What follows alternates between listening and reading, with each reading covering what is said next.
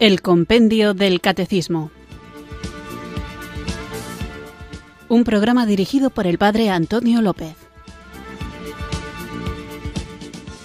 Muy buenas tardes, queridos oyentes de Radio María. Recibido un cariñoso saludo desde Irurzun, en Navarra, quienes sintonizáis una tarde más esta radio de la Virgen, esta emisora que cambia vidas, Radio María, para escuchar nuestro programa de formación que es el compendio del catecismo, esta cita diaria que tenemos para conocer mejor, vivir mejor, compartir mejor y defender mejor nuestra fe católica, esta fe que nos salva y a la que están convocados absolutamente todos los hombres de todas las partes del mundo, de todas las mentalidades, ideologías, orientaciones, todo el mundo está llamado a conocer el amor de Dios y una herramienta que Dios utiliza para darse a conocer es la vida de los cristianos. Una vida que sólo puede ser bien vivida cuando se conoce el fundamento de aquello que creemos.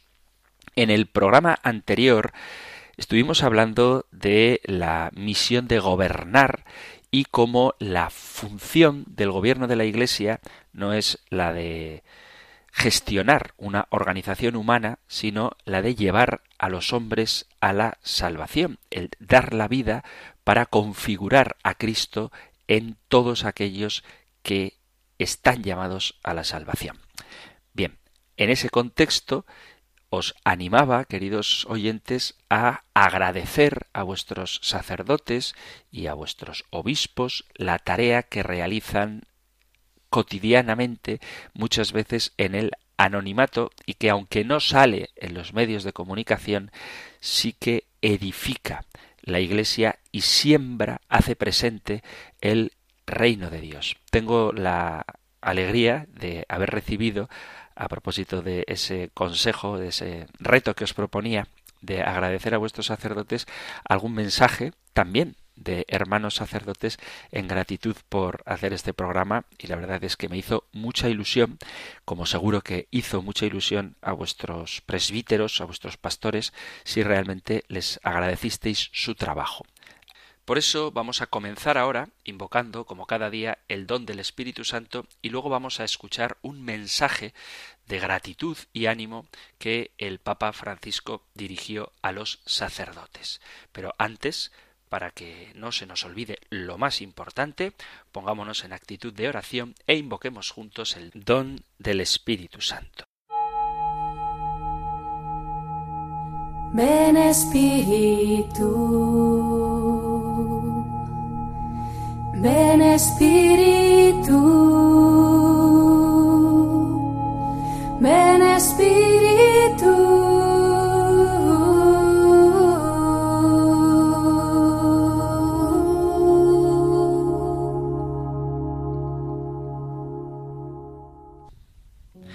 Señor Jesús, en San Juan María Vianney, tú has querido dar a la Iglesia la imagen viviente y una personificación de tu caridad pastoral. Ayúdanos a bien vivir en su compañía, ayudados por su ejemplo. Haz que podamos aprender del Santo Cura de Ars delante de tu Eucaristía, aprender cómo es simple y diaria tu palabra que nos instruye, cómo es tierno el amor con el cual acoges a los pecadores arrepentidos, cómo es consolador abandonarse confidencialmente a tu Madre Inmaculada, cómo es necesario luchar con fuerza contra el maligno. Haz, Señor Jesús, que del ejemplo del santo cura de Ars nuestros jóvenes sepan cuánto es necesario, humilde y generoso el ministerio sacerdotal que quieres entregar a aquellos que escuchan tu llamada. Haz también que nuestras comunidades, como en aquel entonces la de Ars, sucedan aquellas maravillas de gracia que tú haces que sobrevengan cuando un sacerdote sabe poner amor en su parroquia. Haz que nuestras familias cristianas sepan descubrir en la Iglesia su casa, donde pueden encontrar siempre a tus ministros, y sepan convertir su casa así de bonita como una iglesia. Haz que la caridad de nuestros pastores anime y encienda la caridad de todos los fieles, en tal manera que todas las vocaciones y todos los carismas infundidos por el Espíritu Santo puedan ser acogidos y valorizados. Pero sobre todo, Señor, concédenos el ardor y la verdad del corazón, a fin de que podamos dirigirnos a tu Padre Celestial, haciendo nuestra las mismas palabras que usaba San Juan María Vianney. Te amo, mi Dios, y mi solo deseo es amarte hasta el último respiro de mi vida. Te amo, oh Dios infinitamente amable, y prefiero morir amándote antes que vivir un solo instante sin amarte. Te amo, Señor, y la única gracia que te pido es aquella de amarte eternamente. Dios mío, si mi lengua no pudiera decir que te amo en cada instante, quiero que mi corazón te lo repita tantas veces cuantas respiro. Te amo, oh mi Dios Salvador, porque has sido crucificado por mí, y me tienes aquí crucificado por ti. Dios mío, dame la gracia de morir amándote y sabiendo que te amo. Amén.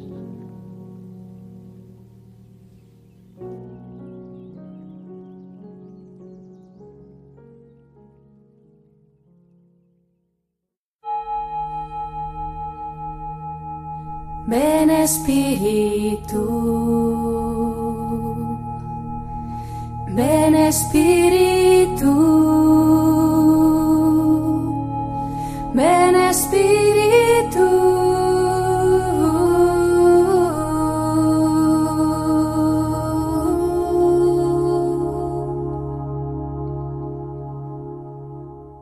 Estamos escuchando el compendio del catecismo y los puntos que estamos tratando últimamente hablan de la Iglesia y en concreto de los fieles. Hemos dedicado un espacio amplio a la jerarquía para comprender que Cristo fundó una Iglesia jerárquica que está dirigida por los obispos cuyo ministerio tiene una dimensión comunitaria, una dimensión colegial, pero también un carácter personal, colegial, porque todos los obispos en comunión con el Papa está al servicio de todos los fieles y que cada obispo ejerce su ministerio como miembro del colegio episcopal en comunión con el Papa, haciéndose partícipe cada obispo de la solicitud pastoral por toda la Iglesia, pero como también el ministerio del obispo tiene un carácter personal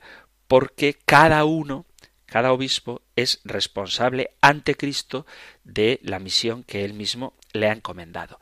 Después hablábamos del Papa, de la misión del Papa, del primado de Pedro, de la importancia que tiene esta autoridad que él de una manera única ha recibido y que permanece en sus sucesores y después hablábamos tras varios programas dedicados a la figura del Santo Padre, de la misión de los obispos, la misión de enseñar, la misión de santificar y la misión de gobernar. Y a propósito de la misión de gobernar, decía, como dice el compendio del catecismo, que el mandato, la forma de gobernar de los obispos es la de aquel que trata de guiar a su pueblo hacia el cumplimiento de la voluntad de Dios y que por lo tanto la misión del obispo es estar vinculado a Cristo para conocer cuál es su voluntad,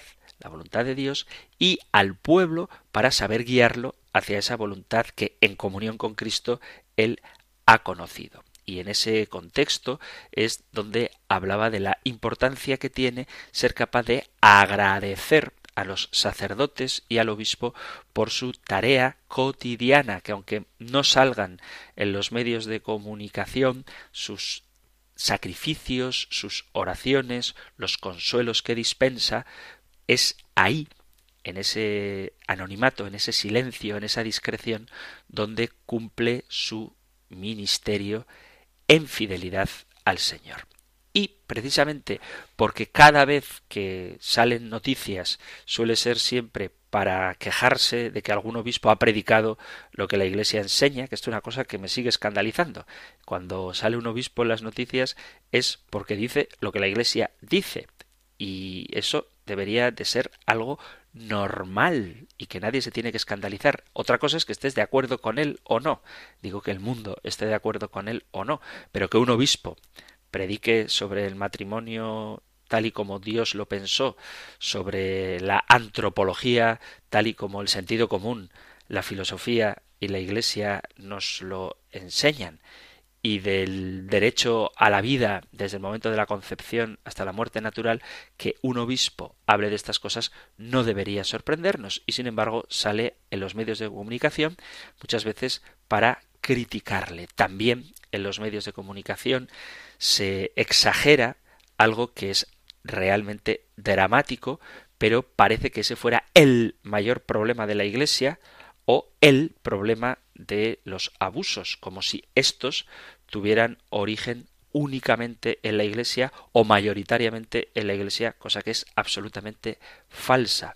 Hay que lamentarse, hay que condenar, hay que repudiar y hay que extirpar radicalmente cualquier tipo de abuso, tanto abuso sexual como de autoridad o de conciencia de la Iglesia, pero lo que no es justo es que parezca que todos los problemas son originados en el seno de la Iglesia. Y porque estas cosas nos hacen sufrir, y a los laicos seguro que también, porque estas cosas a veces pueden desanimarnos, quiero dedicar el programa de hoy a una carta que el Papa Francisco escribió a los sacerdotes con ocasión del 160 aniversario de la muerte de San Juan María Vianney. Por eso la oración que hemos hecho hoy para invocar al Espíritu Santo, compuesta por Benedicto XVI, dedicada a Juan María Vianney y que termina con palabras del propio cura de Ars, quiero que sirvan de introducción a lo que vamos a escuchar ahora, que como digo es una carta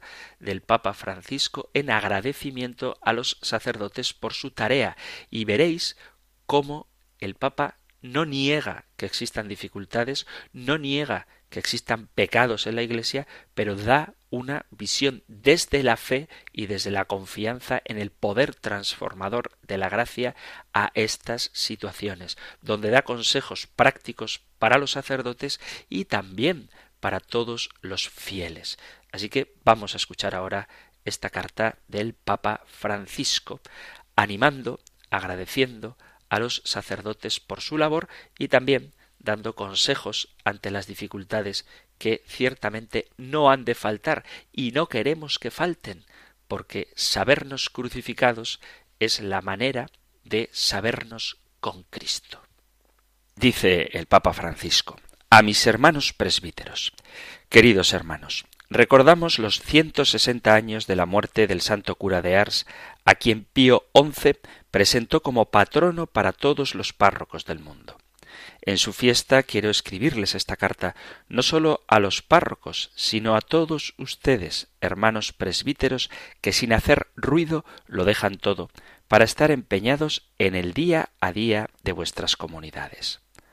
A ustedes, que como el cura de Ars, trabajan en la trinchera, llevan sobre sus espaldas el peso del día y el calor, y expuestos a un sinfín de situaciones, dan la cara cotidianamente y sin darse tanta importancia, a fin de que el pueblo de Dios esté cuidado y acompañado. Me dirijo a cada uno de ustedes que tantas veces, de manera desapercibida y sacrificada en el cansancio o la fatiga, la enfermedad o la desolación, asumen la misión como servicio a Dios y a su gente, e incluso con todas las dificultades del camino, escriben las páginas más hermosas de la vida sacerdotal. Hace un tiempo manifestaba a los obispos italianos la preocupación de que en no pocas regiones nuestros sacerdotes se sienten ridiculizados y culpabilizados por crímenes que no cometieron, y les decía que ellos necesitan encontrar en su obispo la figura del hermano mayor y el padre que los aliente en estos tiempos difíciles, los estimule y sostenga en el camino. Como hermano mayor y padre, también quiero estar cerca, en primer lugar para agradecerles en nombre del santo pueblo fiel de Dios todo lo que recibe de ustedes y a su vez animarlos a renovar esas palabras que el Señor pronunció con tanta ternura el día de nuestra ordenación y constituyen la fuente de nuestra alegría. Ya no os llamo siervos, yo os llamo amigos. Dolor. He visto la aflicción de mi pueblo. En estos últimos tiempos hemos podido oír con mayor claridad el grito, tantas veces silencioso y silenciado, de hermanos nuestros, víctimas de abusos de poder, conciencia y sexual por parte de ministros ordenados. Sin lugar a dudas, es un tiempo de sufrimiento en la vida de las víctimas que padecieron las diferentes formas de abusos, también para sus familias y para todo el pueblo de Dios.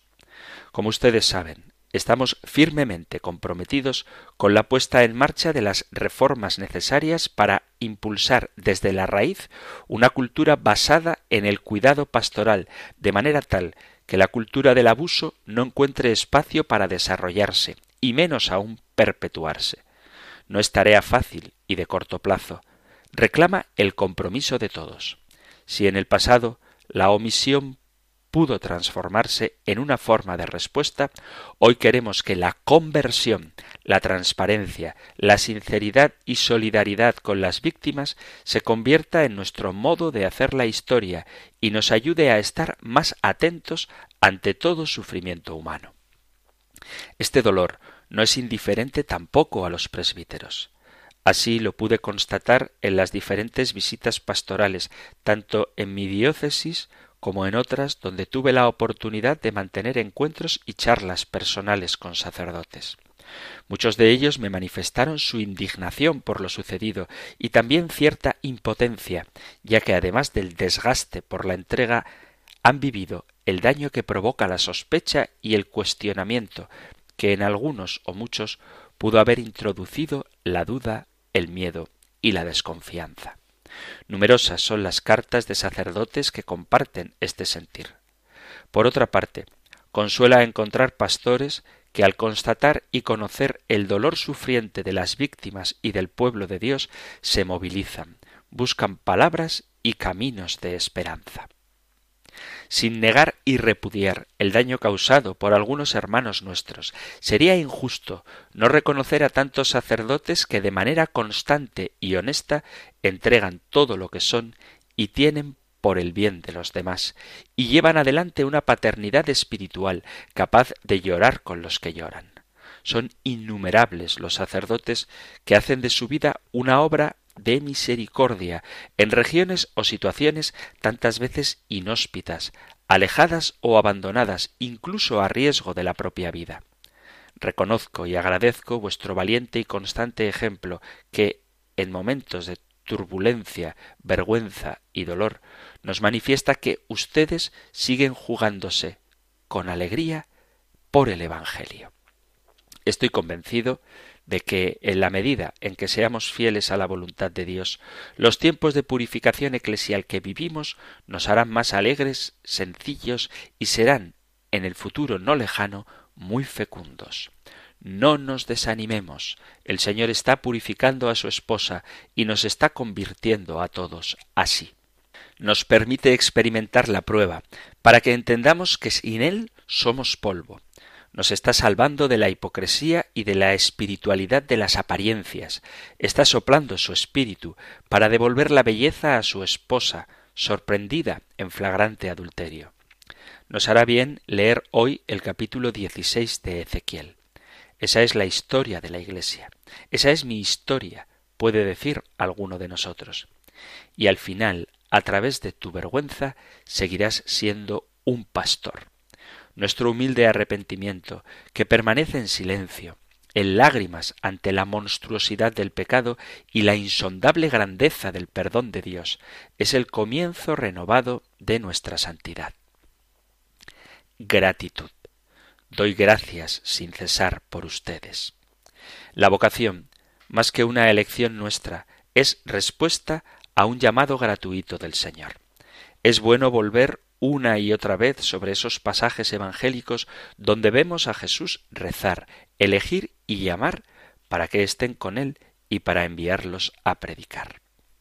Quisiera recordar aquí a un gran maestro de la vida sacerdotal de mi país natal, el padre Lucio Gera, quien hablando a un grupo de sacerdotes en tiempos de muchas pruebas en América Latina, les decía Siempre, pero sobre todo en las pruebas, debemos volver a esos momentos luminosos en que experimentamos el llamado del Señor a consagrar toda nuestra vida a su servicio.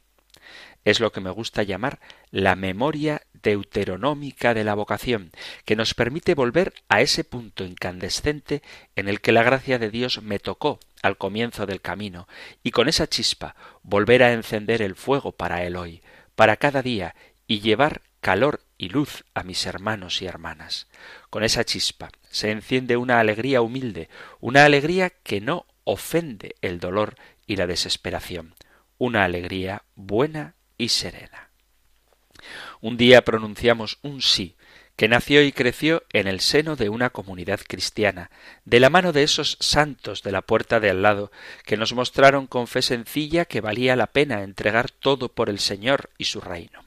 Un sí, cuyo alcance ha tenido y tendrá una trascendencia impensada, que muchas veces no llegaremos a imaginar todo el bien que fue y es capaz de generar. Qué lindo cuando un cura anciano se ve rodeado y visitado por esos pequeños ya adultos que bautizó en sus inicios y con gratitud le vienen a presentar la familia.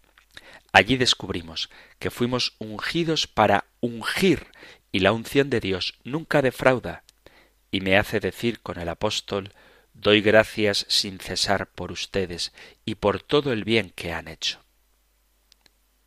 En momentos de tribulación, fragilidad, así como en los de debilidad y manifestación de nuestros límites, cuando la peor de todas las tentaciones es quedarse rumiando la desolación, fragmentando la mirada, el juicio y el corazón.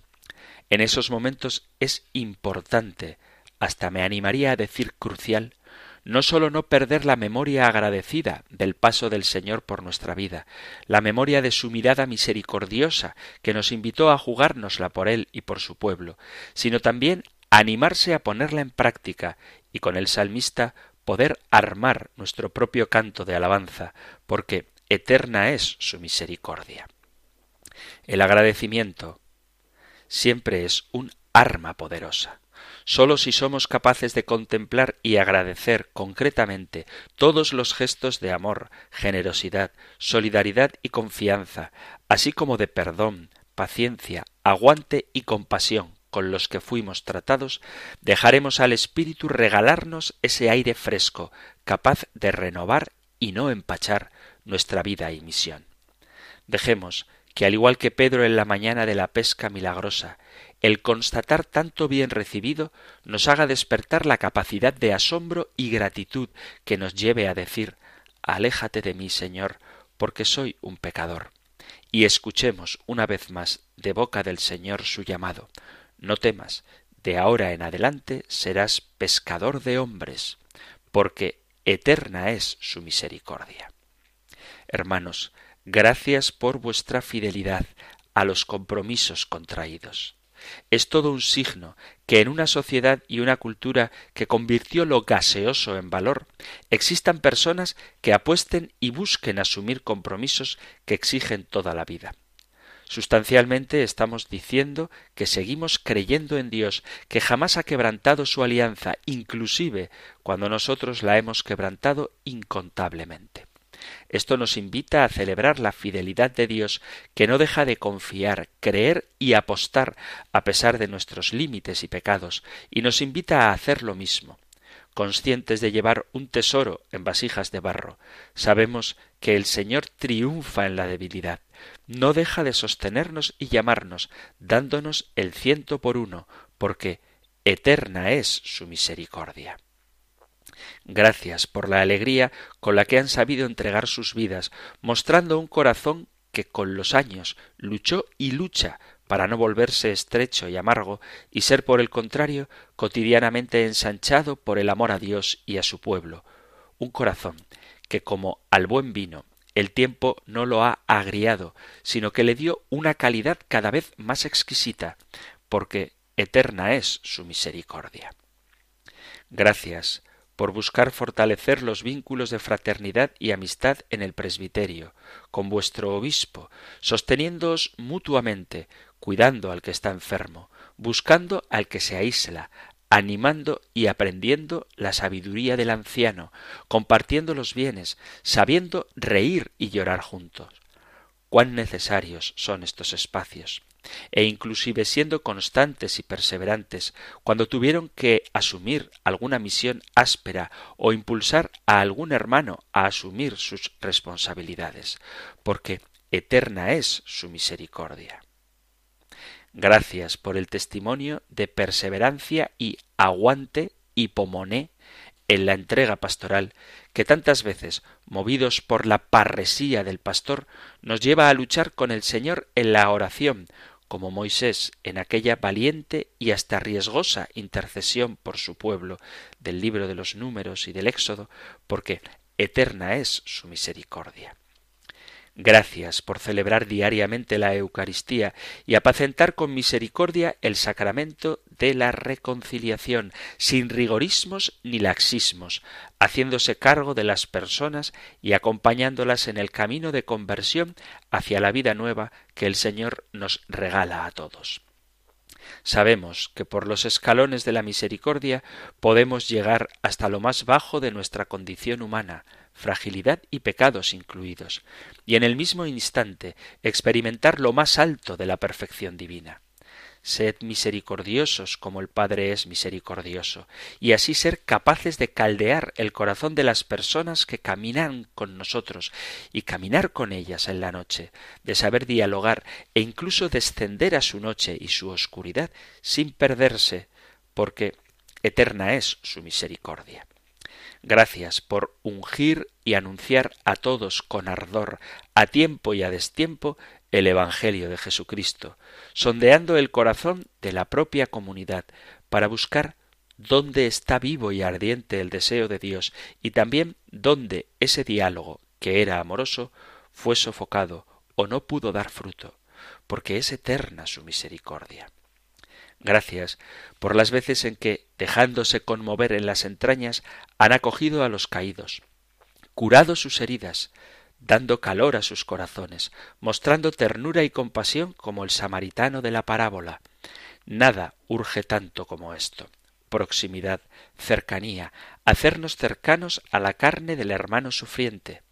Cuánto bien hace el ejemplo de un sacerdote que se acerca y no le huye a las heridas de sus hermanos reflejo del corazón del pastor que aprendió el gusto espiritual de sentirse uno con su pueblo, que no se olvida que salió de él y que sólo en su servicio encontrará y podrá desplegar su más pura y plena identidad, que le hace desarrollar un estilo de vida austera y sencilla, sin aceptar privilegios que no tienen sabor a Evangelio, porque eterna es su misericordia.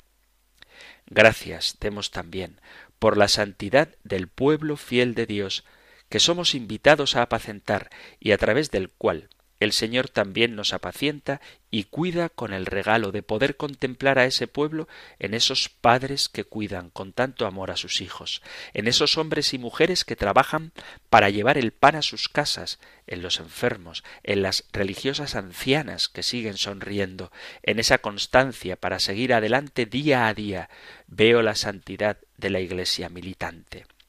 Agradezcamos por cada uno de ellos y dejémonos socorrer y estimular por su testimonio, porque eterna es su misericordia. Ánimo. Mi deseo es que se sientan animados. Mi segundo gran deseo, haciéndome eco de las palabras de San Pablo, es acompañarlos a renovar nuestro ánimo sacerdotal, fruto ante todo de la acción del Espíritu Santo en nuestras vidas. Frente a experiencias dolorosas, todos tenemos necesidad de consuelo y de ánimo. La misión a la que fuimos llamados no entraña ser inmunes al sufrimiento, al dolor e inclusive a la incomprensión. Al contrario, nos pide mirarlos de frente y asumirlos para dejar que el Señor los transforme y nos configure más a Él.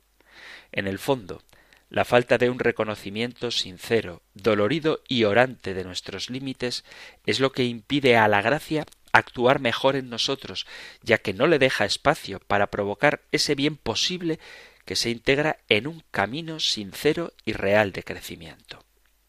Un buen test para conocer cómo está nuestro corazón de pastor es preguntarnos cómo enfrentamos el dolor. Muchas veces se puede actuar como el levita o el sacerdote de la parábola que dan un rodeo e ignoran al hombre caído. Otros se acercan mal o intelectualizan, refugiándose en lugares comunes. La vida es así, no se puede hacer nada, dando lugar al fatalismo y la desazón, o se acercan con una mirada de preferencias selectivas, que lo único que genera es aislamiento y exclusión. Como el profeta Jonás, siempre llevamos latente la tentación de huir a un lugar seguro que puede tener muchos nombres individualismo, espiritualismo, encerramiento en pequeños mundos, los cuales, lejos de hacer que nuestras entrañas se conmuevan, terminan apartándonos de las heridas propias, de las de los demás y, por tanto, de las llagas de Jesús.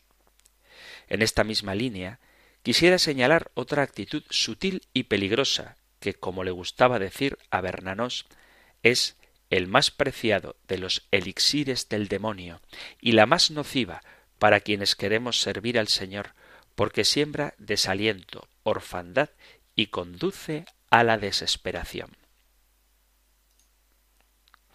Desilusionados con la realidad, con la Iglesia o con nosotros mismos, podemos vivir la tentación de apegarnos a una tristeza dulzona, que los padres de Oriente llamaban acedia. El cardenal Thomas Spidilk decía si nos asalta la tristeza por cómo es la vida, por la compañía de los otros, porque estamos solos, entonces es porque tenemos una falta de fe en la providencia de Dios y en su obra. La tristeza paraliza el ánimo de continuar con el trabajo, con la oración, nos hace antipáticos para los que viven junto a nosotros. Los monjes, que dedican una larga descripción a este vicio, lo llaman el peor enemigo de la vida espiritual. Conocemos esa tristeza que lleva al acostumbramiento y conduce paulatinamente a la naturalización del mal y a la injusticia con el tenue susurro del siempre se hizo así.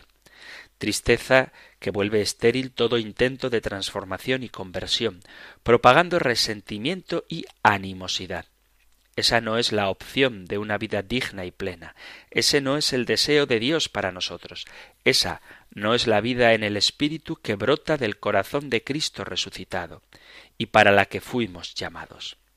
Hermanos, cuando esta tristeza dulzona amenace con adueñarse de nuestra vida o con nuestra comunidad, sin asustarnos ni preocuparnos, pero con determinación, pidamos y hagamos pedir al Espíritu que venga a despertarnos, a pegarnos un sacudida en nuestra modorra, a liberarnos de la inercia. Desafiemos las costumbres, abramos bien los ojos, los oídos y sobre todo el corazón para dejarnos descolocar por lo que sucede a nuestro alrededor y por el grito de la palabra viva y eficaz del resucitado. Permítanme repetirlo. Todos necesitamos el consuelo y la fortaleza de Dios y de los hermanos en los tiempos difíciles. A todos nos sirven aquellas sentidas palabras de San Pablo a sus comunidades. Les pido, por tanto, que no se desanimen a causa de las tribulaciones. Mi deseo es que se sientan animados y así poder llevar adelante la misión que cada mañana el Señor nos regala, transmitir una buena noticia, una alegría para todo el pueblo. Pero eso sí, no ya como teoría o conocimiento intelectual o moral de lo que debería ser, sino como hombres que en medio del dolor fueron transformados y transfigurados por el Señor, y como Job llegan a exclamar Yo te conocía solo de oídas, pero ahora te han visto mis ojos. Sin esta experiencia fundante, todos nuestros esfuerzos nos llevarán por el camino de la frustración y el desencanto. A lo largo de nuestra vida hemos podido contemplar cómo con Jesucristo siempre nace y renace la alegría. Si bien existen distintas etapas en esta vivencia, sabemos que más allá de nuestras fragilidades y pecados, Dios siempre nos permite levantar la cabeza y volver a empezar con una ternura que nunca nos desilusiona y que siempre puede devolvernos la alegría. Esa alegría no nace de nuestros esfuerzos voluntaristas o intelectualistas, sino de la confianza de saber que siguen actuantes las palabras de Jesús a Pedro. En el momento que seas zarandeado, no te olvides que yo mismo he rogado por ti para que no te falte la fe. El Señor es el primero en rezar y en luchar por vosotros y por mí. Y nos invita a entrar de lleno en su oración. Incluso pueden llegar momentos en los que tengamos que sumergirnos en la oración de Getsemaní, la más humana y la más dramática de las plegarias de Jesús. Hay súplica, tristeza, angustia, casi una desorientación. Sabemos que no es fácil permanecer delante del Señor, dejando que su mirada recorra nuestra vida, sane nuestro corazón herido y lave nuestros pies impregnados de la mundanidad que se adhirió en el camino e impide caminar. En la oración experimentamos nuestra bendita precariedad, que nos recuerda que somos discípulos necesitados del auxilio del Señor y nos libera de esa tendencia prometeica de quienes, en el fondo, sólo confían en sus propias fuerzas y se sienten superiores a otros por cumplir determinadas normas. Hermanos, Jesús más que nadie conoce nuestros esfuerzos y logros, así como también los fracasos y desaciertos. Él es el primero en decirnos Venid a mí, todos los que estáis cansados y agobiados, y yo os aliviaré. Cargad sobre vosotros mi yugo y aprended de mí, porque soy paciente y humilde de corazón, y así encontraréis alivio. En una oración así, sabemos que nunca estamos solos. La oración del pastor es una oración habitada tanto por el Espíritu, que clama a Dios llamándolo Abba, es decir, Padre, como por el pueblo que le fue confiado. Nuestra misión e identidad se entienden desde esta doble vinculación. La oración del pastor se nutre y encarna en el corazón del pueblo de Dios, lleva las marcas de las heridas y alegrías de su gente, a la que presenta desde el silencio al Señor para que las unja con el don del Espíritu Santo. Es la esperanza del pastor, que confía y lucha para que el Señor cure nuestra fragilidad, la personal y la de nuestros pueblos. Pero no perdamos de vista que precisamente en la oración del pueblo de Dios es donde se encarna y encuentra lugar el corazón del pastor. Esto nos libra a todos de buscar o querer respuestas fáciles, rápidas y prefabricadas, permitiéndole al Señor que sea Él y no nuestras recetas y prioridades quien muestre un camino de esperanza.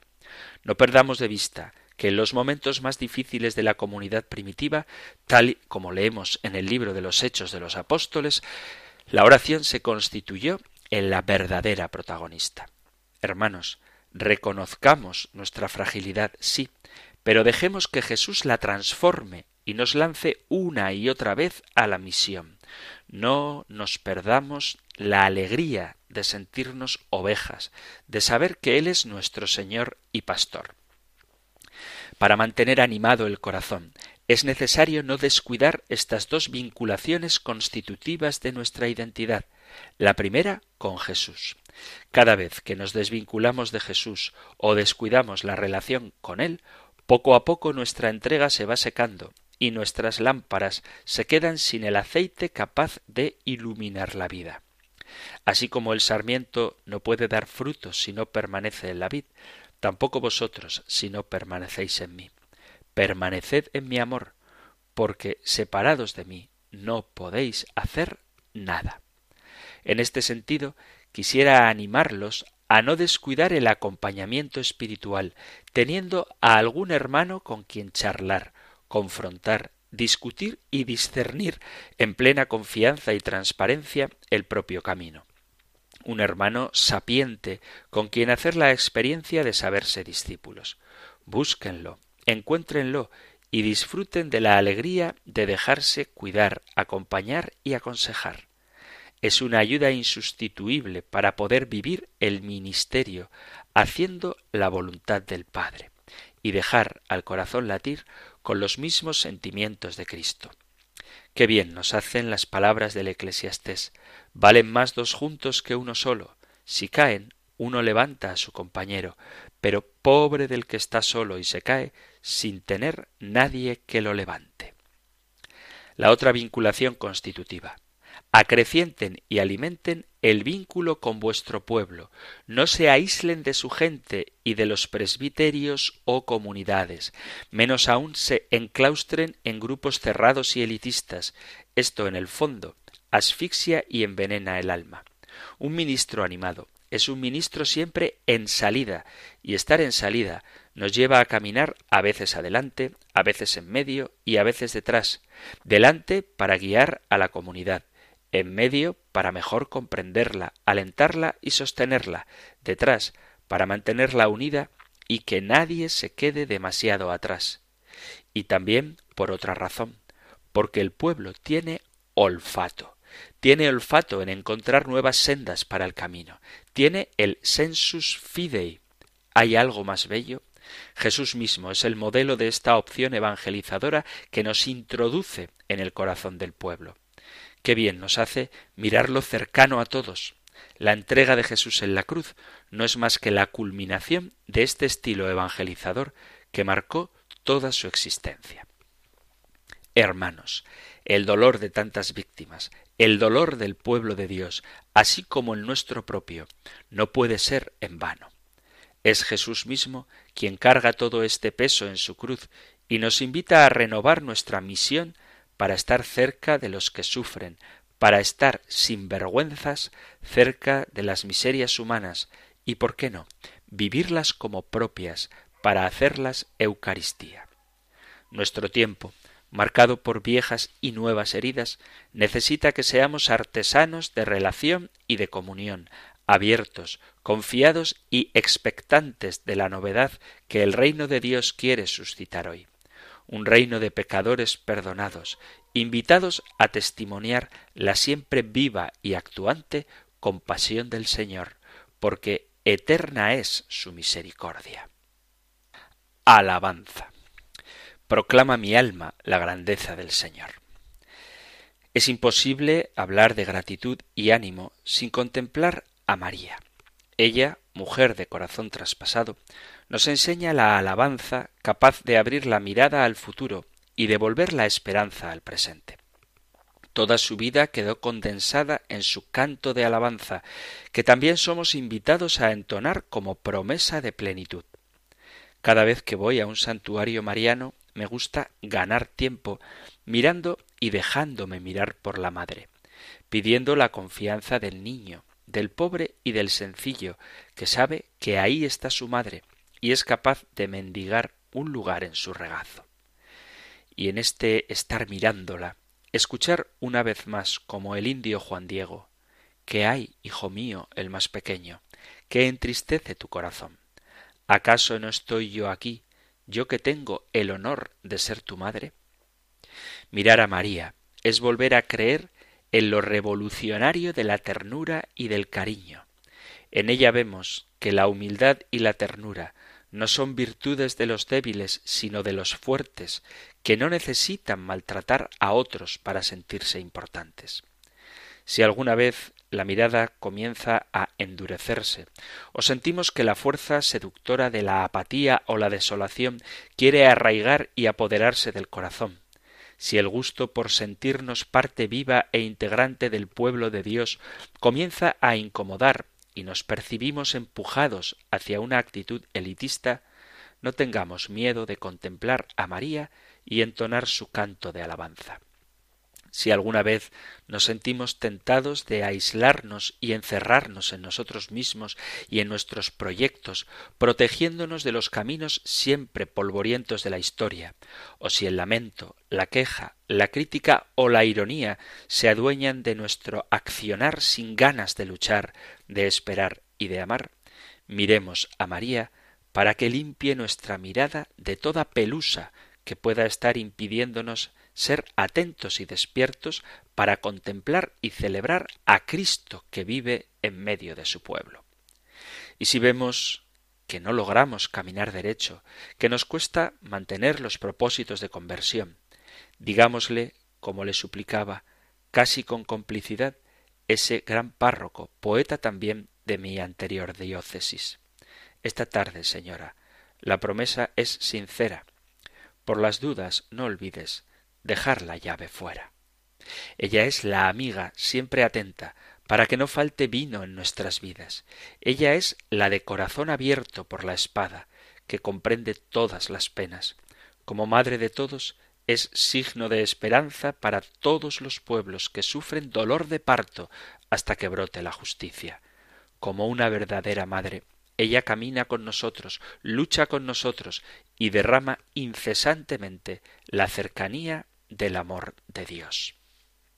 Hermanos, una vez más, Doy gracias sin cesar por ustedes, por vuestra entrega y misión, con la confianza que Dios quita las piedras más duras contra las que se estrellan las esperanzas y las expectativas, la muerte, el pecado, el miedo, la mundanidad. La historia humana no termina ante una piedra sepulcral, porque hoy descubre la piedra viva, Jesús resucitado. Nosotros, como Iglesia, estamos fundados en Él, e incluso cuando nos desanimamos, cuando sentimos la tentación de juzgarlo todo en base a nuestros fracasos, Él viene para hacerlo todo nuevo. Dejemos que sea la gratitud lo que despierte la alabanza y nos anime una vez más en la misión de ungir a nuestros hermanos en la esperanza, a ser hombres que testimonien con su vida la compasión y misericordia que sólo Jesús nos puede regalar. Que el Señor Jesús os bendiga y la Virgen Santa os cuide.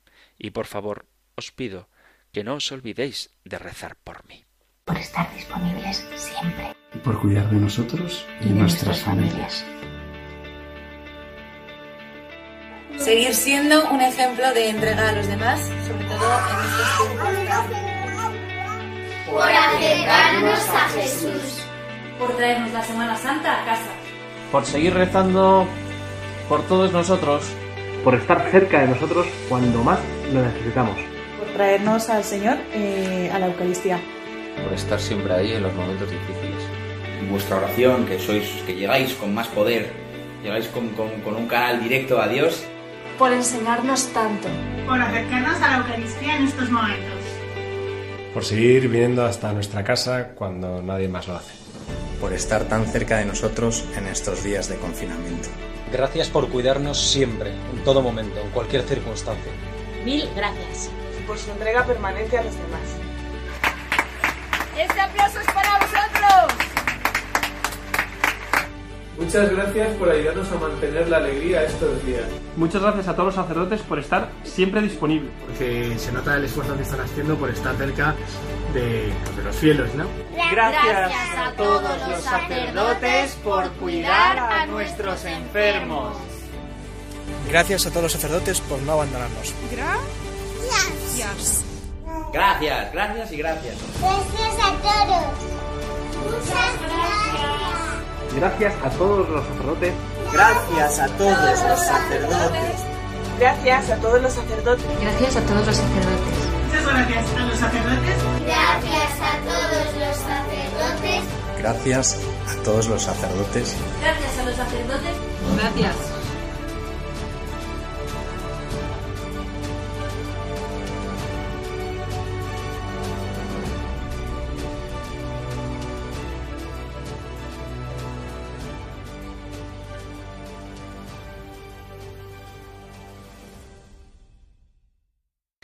Estás en Radio María escuchando el programa El Compendio del Catecismo y he puesto esta música, esta melodía, en la que varias familias agradecen a los sacerdotes por su labor. Que nadie se deje manipular por una visión parcial de la realidad. Vuelvo a repetir, y sería estúpido no hacerlo, que existe el pecado en la Iglesia que existe el pecado en los sacerdotes, pero que la misericordia de Dios es más grande y que es muchísimo más el bien que hacemos que el pecado que cometemos, sobre todo porque nuestra tarea es llevar a Cristo. Y donde está Cristo, donde está la luz, no hay oscuridad, no hay pecado. Me vais a perdonar que haya roto un poquito el ritmo del compendio del catecismo, dedicando este programa a la carta de agradecimiento del Papa Francisco a los sacerdotes, pero es que, como decía, vamos a dar un pequeño salto. El salto es que hemos hablado de la jerarquía en la Iglesia y a partir de ya, del próximo programa, porque ahora no nos va a dar tiempo, hablaremos de los fieles laicos. Los laicos son la mayoría de los fieles y por eso es importante que tengan conciencia de cuál es su vocación, que no es la de ser receptores pasivos del trabajo apostólico de los sacerdotes, de la jerarquía, de los obispos, del papa o de los curas, sino que es la de ser luz del mundo y sal de la tierra, iluminando, como veremos, y ordenando las realidades temporales según el plan de Dios.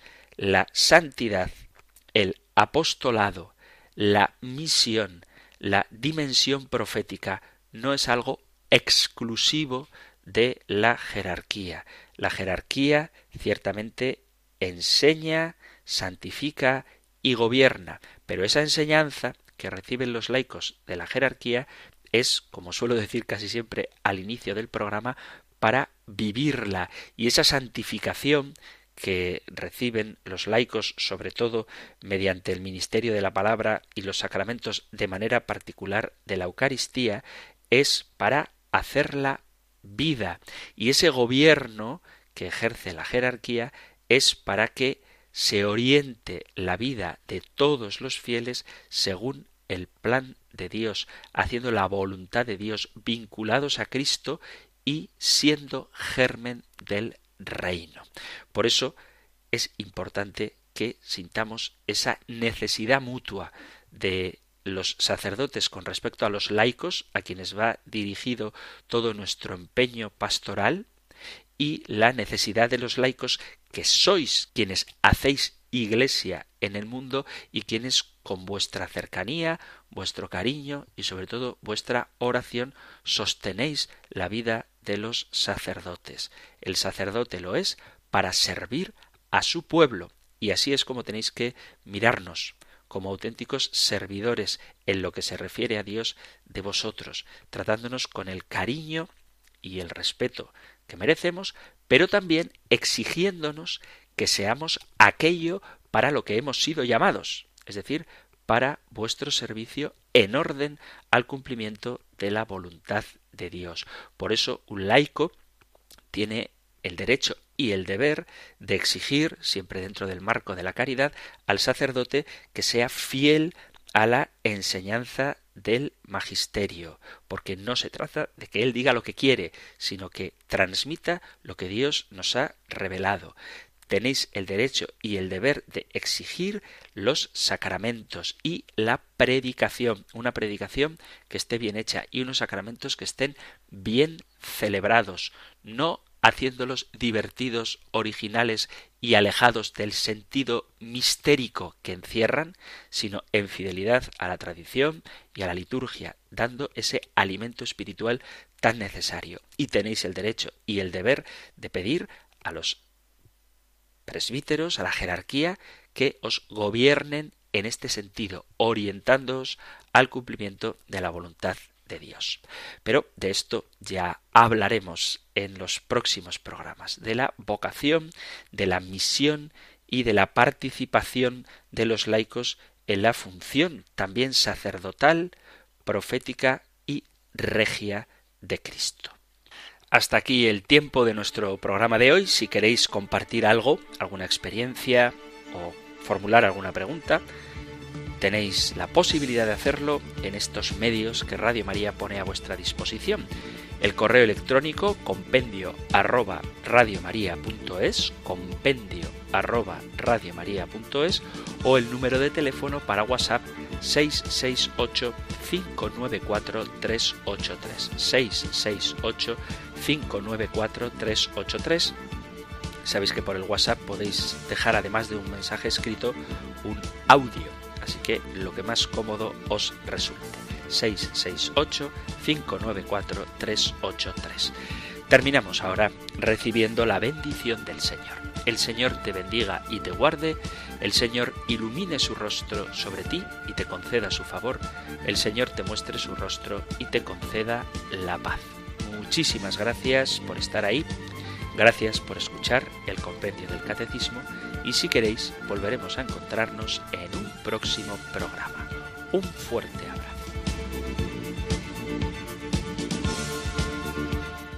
El Compendio del Catecismo. Un programa dirigido por el Padre Antonio López.